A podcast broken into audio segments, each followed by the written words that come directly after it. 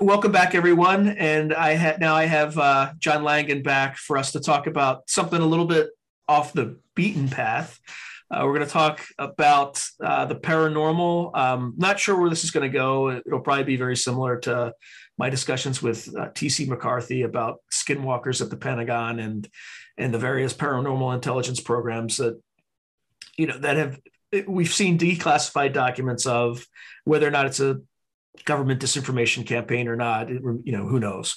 But John, are you familiar with kind of the remote viewing and kind of how our government is in like Project Stargate, Sunstreak, Center Lane, and a number of other declassified, I wouldn't say declassified programs, but programs that the information upon which has been declassified. Are you familiar with any of those? Some of it, yeah. I mean, when I was a kid, right, there was the TV show. I think it was actually called Project Blue Book, and it was the I think it was on NBC, right? And it was a dramatization of the Air. I think it was the Air Force's. Yeah, the Air Force's Project Blue Book investigation, and as I recall, right, it would always be like, you know, like the two Air Force guys were wandering around and they would have some kind of like, you know, dry, rational explanation. But then you would see like a dramatization of whatever the people described, right? Which made it, so they should have had their cake and they ate it too. And that was also the great age of Leonard Nimoy's In Search Of, you know. Oh, yeah, where, yeah. Leonard Nimoy would be like, listen. And I live now not that far away from Pine Bush, which is the UFO sighting capital for New York State. And when Whitley Strieber wrote Communion, this is where he was living. So, there's all kinds of, there's all kinds of weird things, especially as far as I guess like sort of UFO related stuff. Right. That are connected to to this area. There were all sorts of reports, like folk stories about like cryptids that live locally, basically like kind of quasi Bigfoot kind of things that are in the mountains. I guess any place you have mountains, it seems that's the Bigfoot character sort of shows up. So yeah, I by no means am I an expert, but I'm utterly fascinated by this kind of stuff. Yeah, it's there's one story about remote viewing. So there's a famous remote viewer. His name's Joe McMoneagle, and you can find this, like, this is literally in a declassified document. What I'm going to say is, like, it's going to blow your mind away, but I can produce in fact, it'll show up on the screen when I actually produce this. But there's a declassified document where Joe McMoneagle is an Army remote viewer, and the CIA contracted him to look at a target. And by target, what they do is they give you an envelope, and it just has some geospatial coordinates in it. The coordinates could be complete nonsense. It doesn't matter. For some reason, it just works. And, you know, they hand him this envelope. He opens it up. He reads the coordinates, and then he just describes what he sees. They don't tell him what he's looking at. They don't tell him, you know, where it is. So he has this target, and he starts talking about like this, you know, desolate place. It's very lonely. And they tell him to like go back 1 million years. Okay, so he's like, here's the target, go back 1 million years. So he says, you know, it's very desolate. There are, I see not people, but like shadows of people, like people used to live here. There's this big pyramid, but it's like the scale, it's hard to describe. It's like the pyramids at Giza, but much, much larger. So he just starts. So they said, okay, just go back to when you can see people. So he goes back further. He's like, yeah, like these people, they're really tall, they're really lanky, and they're really, there's this sense of they've like philosophically made peace with being you know, they're going to go to sleep for a little while. They sent people out to find, like, their world's dying. This is like a geological death. And he's just explaining all this stuff. It turns out the CIA, the target that they gave him was, you ever see that Cydonia, like that face on Mars? Mm-hmm. They sent him there. Okay. All right. So, like, look, a lot of this stuff, it's like 60%. It works like 50, 60% of the time. Right. So a lot of times there's just, but there's stories like that that have been declassified, like that remote viewing session is declassified. Did he really see Mars 1 million years plus in the the past? I don't know. Is it disinformation? I don't know. But I mean, that's a crazy short story, right? Oh, yeah, yeah. You could write fiction and it would be fascinating. Yeah, yeah, no, absolutely. I there's, you know, as we were saying before the podcast, you know, I tend to be very skeptical and right. almost like rigorously skeptical about things.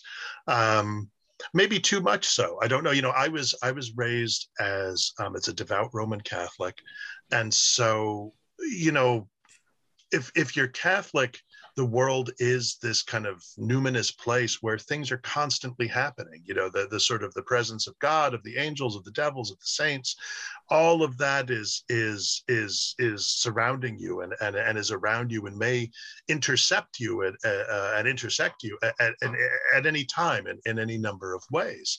And I you know, knew a. Trying to think who it was, someone anyway, a deacon or someone who knew someone who'd attended an exorcism and all this kind of stuff, and so I grew up in a tradition that was very much about the possibility of things that were unearthly, I guess. The good or the Jesuits who would talk to you about this would say, well, not necessarily supernatural in most cases, so much as supernormal, that there's something that this exists, this stuff exists along a continuum that we don't understand, but it's not magic. It's just a kind of science, I guess you would say, that we just we can't comprehend how it works. And what is it? Arthur C. Clarke says, right? Any sufficiently advanced technology is indistinguishable from magic. I mean, okay, fair enough. And what fascinates me about some of this stuff, right, is that I look at a map of UFO sightings the other day, and they're almost all in the U.S., which doesn't mean they're not happening other places. But, you know, is this something does this tell us something about ourselves? That we're so fascinated by these, you know, and maybe it is like advanced technology, you know. Well, I'll give you a real world example. So I have a classmate who, you know, was involved in the Iraq War. He was a stealth bomber pilot, and before they went to do the shock and awe campaign, they would practice bombing runs over Midwestern cities. And he said that every time he did one of these practice runs, or not, and I should say every time, but several times he did these practice runs and people reported UFO sightings. Yeah. Right. So they're reporting him.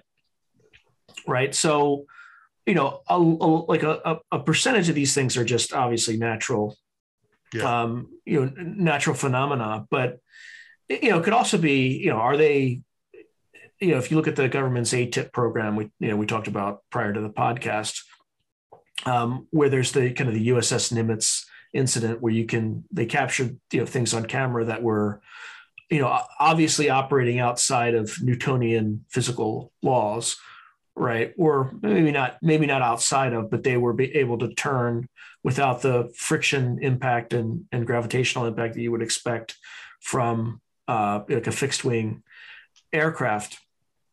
You know, it's not, you know, these things, it could be some natural phenomena that we're just not familiar with. It could be ETs from another world. It could be like a transdimensional entities from, you know, a world that's kind of in superposition with our own at a different frequency. It could be that we're just seeing the effects of, you know, higher physical dimensions projected down to, you know, our four-dimensional senses. It could be that, you know, there's a fifth force beyond gravitational, weak nuclear, strong nuclear, and what's the one I'm missing? And electromagnetism that we're just not aware of. right? That we can't see yet, we can't detect. It could be, and it could be something supernatural. Who knows? But it doesn't mean that you believe in little green men. It just means that we just don't know what these things are. And if you're in the business of collecting, billions of tax dollars to defend, the country against all threats, if you don't know what these things are, it doesn't really behoove a government to admit that, hey, there's plenty of these things and we don't know what the hell they are. Right? Give us more money, right? Pay more taxes. So I don't know. I feel like things are opening up a bit, but there's also figuring out, kind of siphoning or separating the wheat from the chaff, right? There's a lot of people who just like making up stories for attention.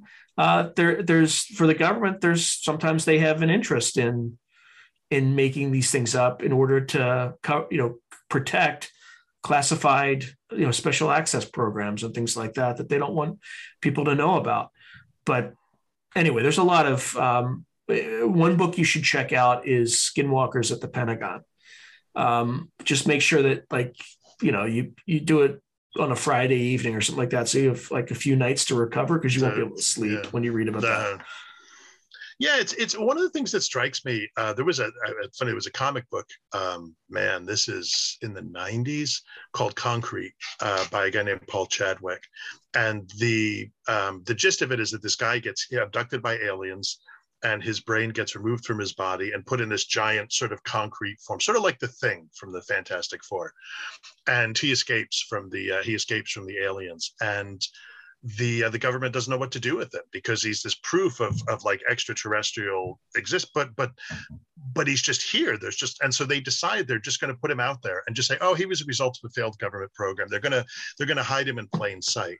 And whenever I buy a present for my wife and or my son, I usually do that. I hide it in plain sight. And it works surprisingly well, because you're not, you're just like, oh, all right, whatever. Your mind doesn't track, whatever. So I sort of, some of the stuff that happens, like the whatever the pictures are from the plane cockpits, the gimbal, like, video and those things that they really, I mean, to me, that looks like some kind of drone technology, like why is it intercepting a military plane? Because that's what you want. You want something, so what country or what countries does that point in the direction? I mean, it could be us, obviously, but we know, or at least we think we know, or maybe we know that, say, the Chinese tested this hypersonic weapon, and we know that the Russians have been out to interested in that, and obviously we're interested in it as well. So, to me, it makes perfect sense to. I mean, it's two things, right? It's a UFO. It's not a drone, It's because I think to myself that like a drone. Like that would have the ability to intercept a military aircraft. That's what you want. It seems to me anyway. It would probably, and I don't know how it would even work, right? Because that stuff is beyond me. But just, I sort of hypothesize and just think, well, if you could, the aircraft are tens of millions of dollars, right? If you can build a drone that's just a couple million and use that to take out a couple of these aircraft, the cost advantage, like you have the advantage then. Right. And I think also by leaking these videos, I guess some of them look kind of fake. I mean, I'm not a good judge of what looks fake and what doesn't. But if there were intelligence analysts on the other side, they're looking at this stuff and they're like, oh, man, well, if the Americans have this, then we're in trouble, that there's strategic disinformation, too, I guess. Who knows? It could be faked, but it's faked for a reason, right? It then causes the Chinese or the Russians or whoever to say, oh, man, well, if they're messing around with that kind of stuff, we need to rethink our plans. Yeah, I mean, if we have that kind of technology, like the world is the United States, like it's over. At least the speeds and the angles that if you're moving at that speed, you're gonna have drag and you're gonna have to slow down and like turn around. Like these things are just like boom, boom, boom, boom. Like there's nothing. If the Chinese or the Russians had something like this, it's over. Yeah. Some kind of inertialess drive, I guess it would be, right? Yeah. Yeah. It's, I mean, I would say like maybe it's some sort of anti-gravity, or at least it behaves that sort of way. And, but again, we only just recently discovered, not discovered, but proved that gravity was a wave. And that was in, I guess, 2016 or 25. Somebody won a Nobel, like Kip Thorne won a Nobel Prize for it at Caltech with a bunch of others. But that took like two black holes colliding. Yeah, releasing the waves. To detect it from, you know, wherever. So I don't know. There's also people like the Bob Lazars of the world. Have you heard about this guy?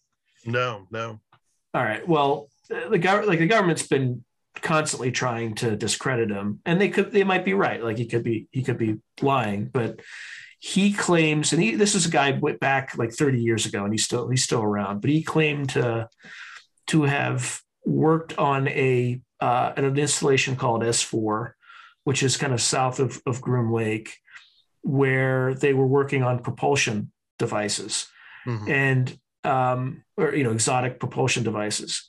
And he came into this hangar and there were like 9 different UFO looking things. And, you know, and he had a partner when they were working on this kind of ball shaped object that they couldn't really figure out how it worked. And apparently the guy's partner, there had been some accident where, again, this could be real. It could be a story, but it's still really interesting. Yeah. And, you know, apparently he couldn't talk about it, but there had been some accident in trying to figure this thing out. And Bob Lazar was the guy's replacement. He also read some briefing materials on it. And like one or more of these devices had been recovered from archaeological digs. Like, mm-hmm. I mean, like really interesting stuff. He talked about an element 115, which at the time didn't exist. Now it does. But, you know, it's the version that we're aware of is a very unstable isotope of it, but apparently it was a very stable isotope of element 115. Who knows? But there's a lot of like interesting, I don't want to call it lore, but there's a lot of interesting stories that come out. And, you know, the intelligence agencies are constantly monitoring this guy. Mm-hmm. So there's a guy, Jeremy Corbell, I think, who did a bunch of documentaries on this stuff. There's George Knapp is kind of the journalist who does a lot of this work on UFOs and things like that. But they've interviewed him and you know, he still maintains his story, but the government's still like tracking him and giving him a hard time, and, you know, all sorts of crazy stuff. They've tried to discredit him. Like if you try to look up his, like, where he went to school and things like that, it's all disappeared. Again, maybe he's a fraud. Right. It's possible. Well, I think, you know, there's a whole bunch of stuff to unpack there. You know, I know. I could go on for hours of this. Well, just on the one hand, there was it's a problem with the internet. You know, you run across things and you forget them. You know, or you forget the details. But there was a guy who was, I think it was a journalist, who was talking to some type of like sort of geological scientist, like, you know, dealing with deep time and deep history, this sort of stuff, and said something to the effect of, I think it was actually a projection forward, said, you know, suppose we all disappeared, like, mm-hmm. could a species in the future, when the Beatles take over, whatever, you know, would they be able to tell that we were here? And this guy said, well, you would have to look at very, very specific evidence within like it's, I don't know if it's microscopic, but within different kinds of record for basically climate, you know, I don't know, gases in the atmosphere, whatever. And then that led the scientist to think, you know, man, so like, you know, after a million years, I think it's really hard. It's not impossible, but it's really hard. And of course, you have to know that you're looking for it, right? So we assume that there was, in you know, the Earth has been however many billion years old, whatever, four and change, that there's nothing, that there's been no one before us. But this scientist was like, man, you know, I wonder if I should start looking at whatever the fossil record is. So then when you talk about like these kinds of artifacts that may have been found, you know, in archaeological digs, is there you know, you think, oh, well, maybe there was something in the distant past. Could they be probes? I'm not 100% convinced, you know, the extrasolar object that entered the solar system the last year or two, the long flat one that had the Inuit name. You know, there's a scientist at Harvard who's like, you know, you can't rule out that this thing wasn't a probe. And that does not seem unreasonable to me. I'm not saying it seems reasonable, like, but it just like as conjecture, that seems fair enough. I also think it's entirely possible, you know, we could certainly have stumbled across things that, or you know, one person could have stumbled across something they don't understand how it works. So you know, you invent some exotic propulsion system, and you're like, I don't really know how this works, and nobody else can figure it out either. You know, like, and maybe well, it's like remote viewing. Like they actually tried to look at quantum mechanics and try to figure out, and they couldn't figure out why it would work sometimes. Yeah, right? Yeah. It just did. Yeah. So. And on the one hand, you have to be, you know, it's funny because my brother's a physician, and I remember him telling me that with medicine, this happens sometimes, that you try something and it works and you're like, okay. I remember him telling me that in ophthalmology in particular, they were really sort of like kind of guilty, quote unquote, of this, that they would just be like, well, it works. So we're not. And so, you know, could there be such, you know, such things where you've invented some propulsion thing or, you know, whatever, and you don't know why it works. And then people are trying to sort of, you know, retcon it, try to figure out, you know, like a retro engineer, I guess, reverse engineer.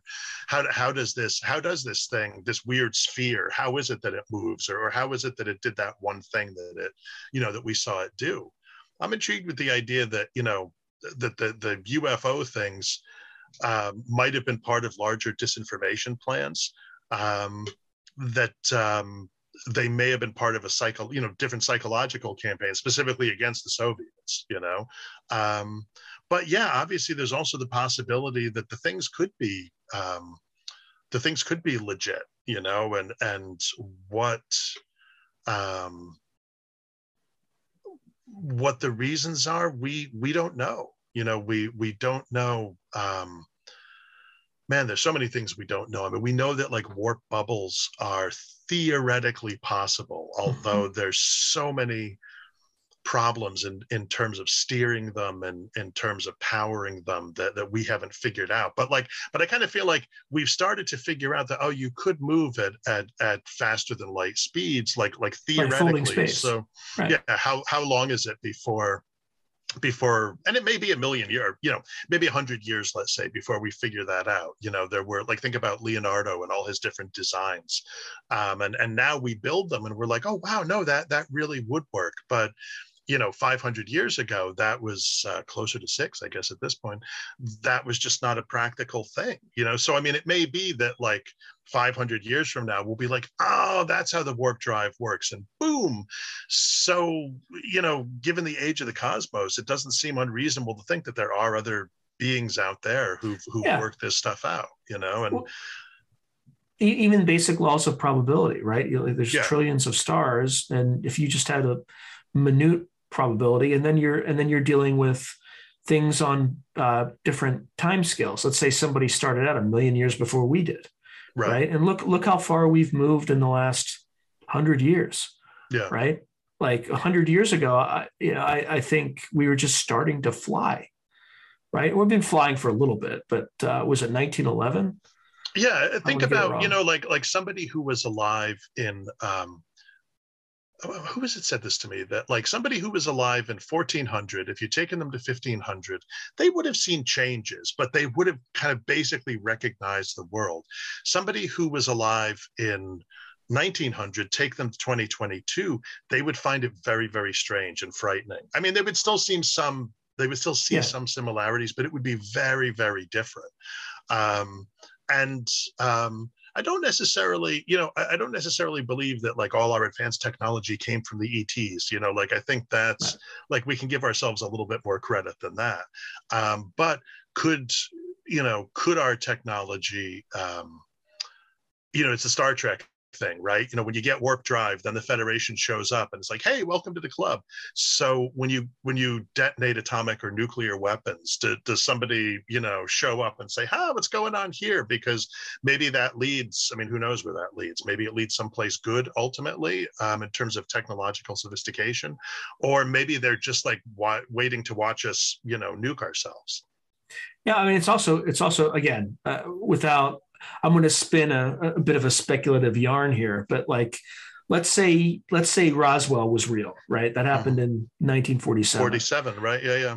And then if you've ever studied how semiconductors work, right? Particularly like solid state physics and things like that. Like, it's, at least to me, when I was studying it as like an engineer, it was not at all intuitive. But like, you had the transistor that suddenly appeared, you know, in the 1950s, right after that. And that was how we get to the kind of a binary system of ones and zeros. And that really accelerated. Now, did we develop that on our own? Probably. But could you come up with an alternate explanation where, you know, we're just starting to figure out some of this technology that we recovered? It's possible. But if something's like a million years in the future, it's like, you know, if you went back to the 1880s and stuck like a motorcycle, right? They might be able to figure out how to drive it, but they wouldn't be able to reproduce it or reverse engineer it. Yeah, like, yeah. It would be so confusing to them. And that's only a few years, separated. So anyway, I know you're probably hitting your hard stop right now, so I could talk about this all day, and I don't want to. No, it's fascinating stuff, and I think Colin Dickey has written a couple of good books that are about. I think one is called Ghostland, that are about this, about our interest in these, and so they're more, I guess you would say, like sort of anthropological, you know, like relating different stories from different parts of the country, and then why is it that we're interested in these different things. And some of them, you know, cryptids, Bigfoot, something like that, you know, I mean, that's just also probability, you know, why is there no great ape in all of North America? Oh, well, you know, maybe there is. I think, and I think also that it's probably interesting too that our technology has advanced so quickly that it kind of does seem like magic to us. You know, I don't know how my cell phone works. You know, I know that it apparently has all the computing power that NASA had when they sent the astronauts to the moon, like in this little rectangle. But I don't know how they do that. I don't know, you know. So I suppose I can understand how it seems alien in that regard, you know. But also, you also have access to all human knowledge. Yeah. In your fingertips. Like, how's that possible? Yeah. How does that work? And I can understand why certain things just seem. Like they can't be human, you know, that there must be some other explanation, or at least partial explanation for them. I mean, my own view of all the advances in the sort of mid-century is the war. It is basically the war and then the Cold War. I think that one just picked up right from the other. Space race and all that stuff. Yeah, and the space race. I just think that all of that was hyper accelerated, and I suspect there are lots of things we don't know about, you know, lots of crazy things, experiments that were tried and so on. I think in Hitler's case and the Nazis' case, you know, they were fighting ultimately with fighting the US and the USSR. The numbers were not their friend. The numbers were not going to work for them. So they were pushing the scientific end of things to see what they could come up with to level the playing field. And I can imagine, you know, we know that they were working on an atomic bomb. We know they had primitive jet fighters and so on. So they had the first jets. Like, yeah. I could imagine, deployed against the US. Yeah. Yeah. I could certainly imagine, you know, the groundwork being laid there. There's nothing like the threat of a bullet to the brain to make you work, you know, very quickly. And I could imagine them. Same thing with us and with the Soviets too. You know, when Sputnik went up, you have to imagine that, you know, everybody freaked out, but also that they were pushed to you know, to develop what can you come up with next? What, try crazy stuff. What do we think we could do? Yeah, there is plenty of room for speculation on this, particularly if you're you know, science fiction, horror, fantasy. Oh yeah. No, I think there's plenty of interesting stuff. A great there's one stories. Before we end, I want to. There's a story in Children of the Fang that I can't remember the name of it, but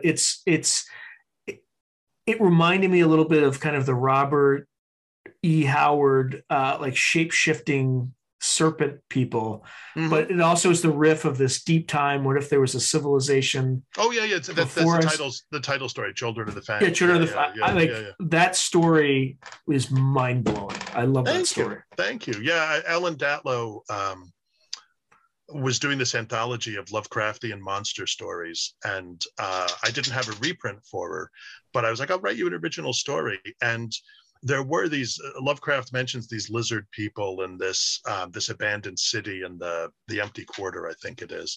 And, and that really stuck with me, also because Howard had used them in some of his Conan stories. So I was just like, okay, let's go with that and see what, see where it takes us. Somebody pointed out to me that it's ultimately a family story. And I was like, oh yeah, you're right about that. Yeah, so, it is. But I still like the lizard people angle. Oh yeah, no, but even the lizard people are a family too. Yeah. In their own weird way. All right, my friend. Always a pleasure. And yes, the pleasure's all mine. I appreciate you taking many hours off of your day off to talk with me. I am happy to do so. You can find John Langan's work and Children of the Fang, also Weird World War III, Weird World War IV, and always a great pleasure having you on. Thanks very much. I really appreciate it. Take care.